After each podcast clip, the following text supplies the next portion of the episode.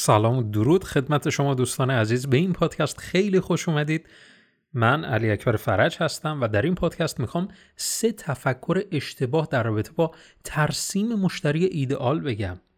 خیلی از ماها دوست داریم که یک مشتری ایدئال رو تصور بکنیم و به اون بفروشیم.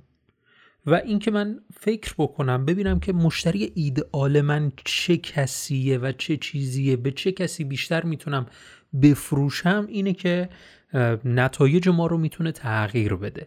ولی سه تا تفکر اشتباه هست که اگر این سه تفکر اشتباه رو در کار خودمون انجام بدیم یعنی این تفکر اشتباه رو داشته باشیم باعث میشه که افرادی که وارد سیستم ما بشن ما رو خوشحال نکنن. به کسب و کار ما سود آنچنانی نرسونن. چون همونطور که می‌دونید خیلی از بیزینس ها هستن همینطور داره مشتری ایدئال به سمتشون سرازیر میشه. حتما دقت کردید دیگه. مثلا یک پست اینستاگرامی برای یک فروشنده خیلی خوب یه پستی رو گذاشته و بعدش دقیقا کامنت ها رو برید ببینید. من همین الان اینو می‌خوام من همین الان این محصول رو می‌خوام. ما نگاه می‌کنیم می‌بینیم که عجب مشتری های ایدئالی داره. عجب مشتریای خوبی داره. خب چرا من اینا رو نداشته باشم؟ واقعا چرا من اینا رو نداشتم اون دقیقا این تفکرات اشتباه رو نداره.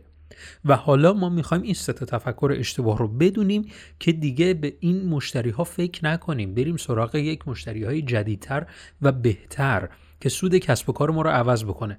من دقیقا در هفته قبل در جایی بودم که همش از مشتری های خیلی بد می‌گفتن. می‌گفتن مشتری های ما این مدلی مثلا من بهشون می‌گفتم خب به این روش شما اینو بفروشید. می‌گفت نه مشتری ما این مدلی ما این مدلی مشتری ما. برای همین نمی‌تونیم اینجوری که شما میگید بهشون بفروشیم خب اینا تفکر اشتباه داشتن که این مشتری رو جذب کردن. پس ما نیازه که این تفکرمون رو عوض بکنیم و مشتری جدید وارد بیزینسمون کنیم. بریم به سراغ تفکر اشتباه اول. مشتری ایدئال رو افراد از تجربه خودشون می نویسن. یعنی میگه که تجربه من نشون داده که این مشتری ها خیلی بهتر می‌تونیم بهشون بفروشیم. یا چیزی رو دیده متوجه شده این مشتری می‌تونه خوب باشه میگه که من این مشتری رو می‌خوام. این مدل مشتری رو به درد ما می‌خوره. این جمله رو خوب دقت کن. تجربه ما یه چیزی میگه. چیزی که ما رو خوشحال می‌کنه یه چیز دیگه است. دقت کردی چی شد؟ یعنی ما برای اینکه مشتری ایدئالمون رو ترسیم کنیم یه برگ کاغذ بذاریم جلو مشتری ایدئال من چه شخصیه؟ همین الان این کار رو انجام بده.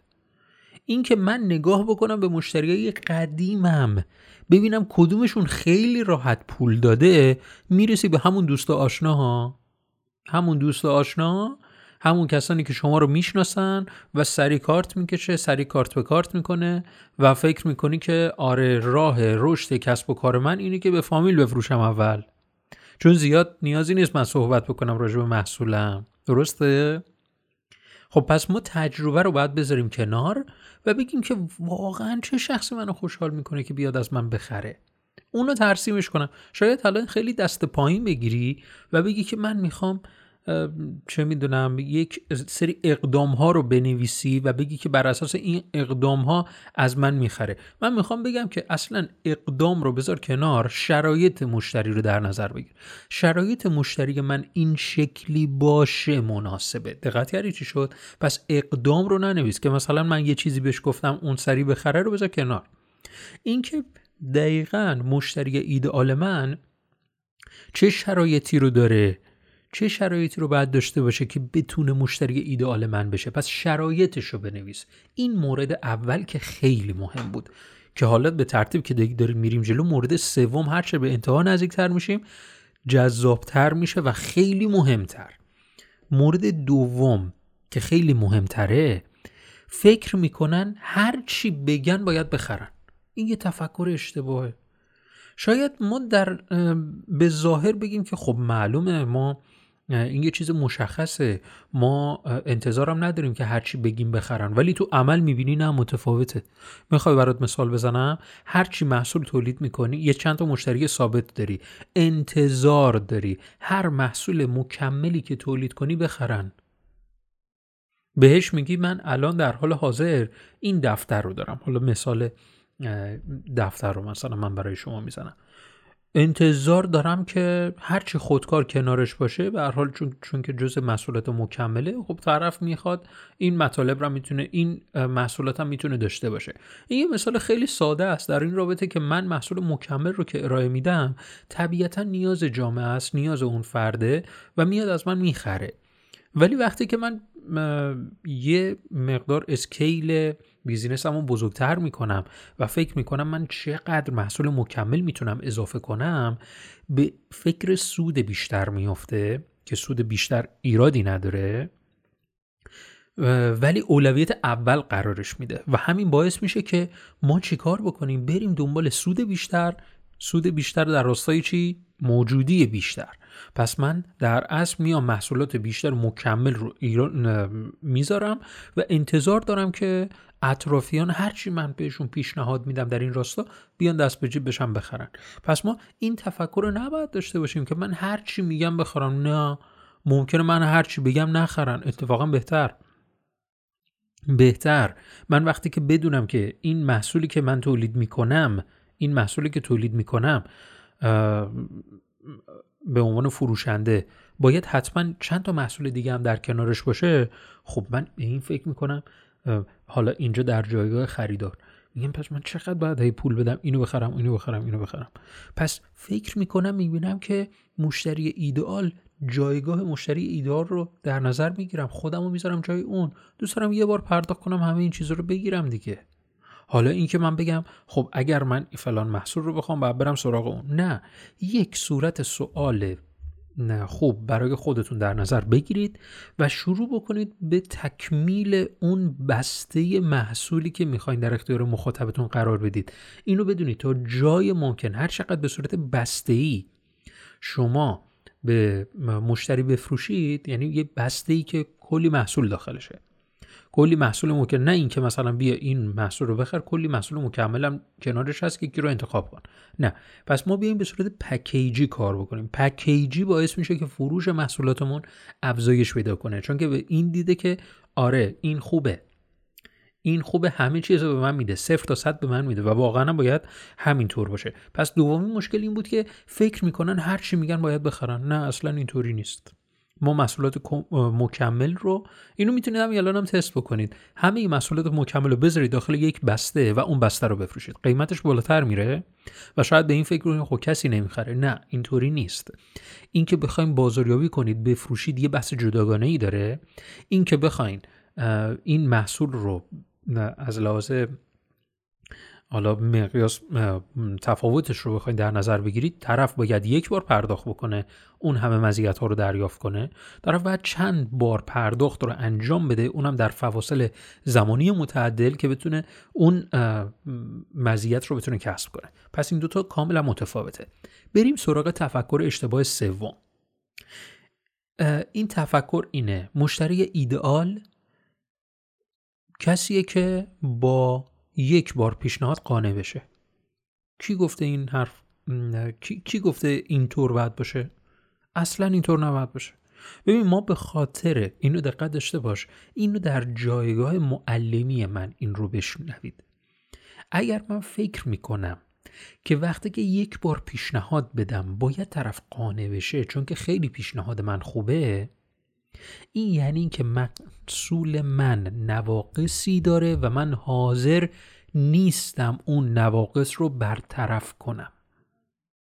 یه خورده با خودمون خلوت کنیم. واقعا همینطوره. مشتری ایدئال کسی که قانع بشه کی گفته اینو؟ با یک بار پیشنهاد قانع بشه. نه اصلا اینطوری نیست. مشتری ایدئال خیلی بیشتر باید بخواد. چرا؟ چون هرچی بیشتر بخواد پول بیشتری ما به دست میاریم. پس این خوبه. مشتری ایدال هر چی بیشتر بخواد به سود ماست. مشتری ایدال هر چی بیشتر بخواد به سود ما تموم میشه و ما درآمدمون بیشتره. می‌بینی چقدر متفاوت شد؟ پس ما در حقیقت برای مشتری ایدئال میایم چیکار می‌کنیم؟ ما میایم در مشتری ایدئال این تفکر داریم که مشتری ایدئال قانع نیست و مدام بیشتر می‌خواد و ما به صورت مستمر باید کمکش بکنیم در راستای حل اون مشکلش. حالا محصولت هر چی می‌خواد باشه. محصولت هر چی می‌خواد باشه. در ابتدا قدم به قدم میریم جلو. چیزی که بیشتر افراد استرس یعنی افراد دچار استرس می‌کنه اینه که خب مشتری قانع نیست ما مجبوریم زمان و هزینه بیشتری صرف کنیم که مشتری قانع بشه. با همان مبلغ اول.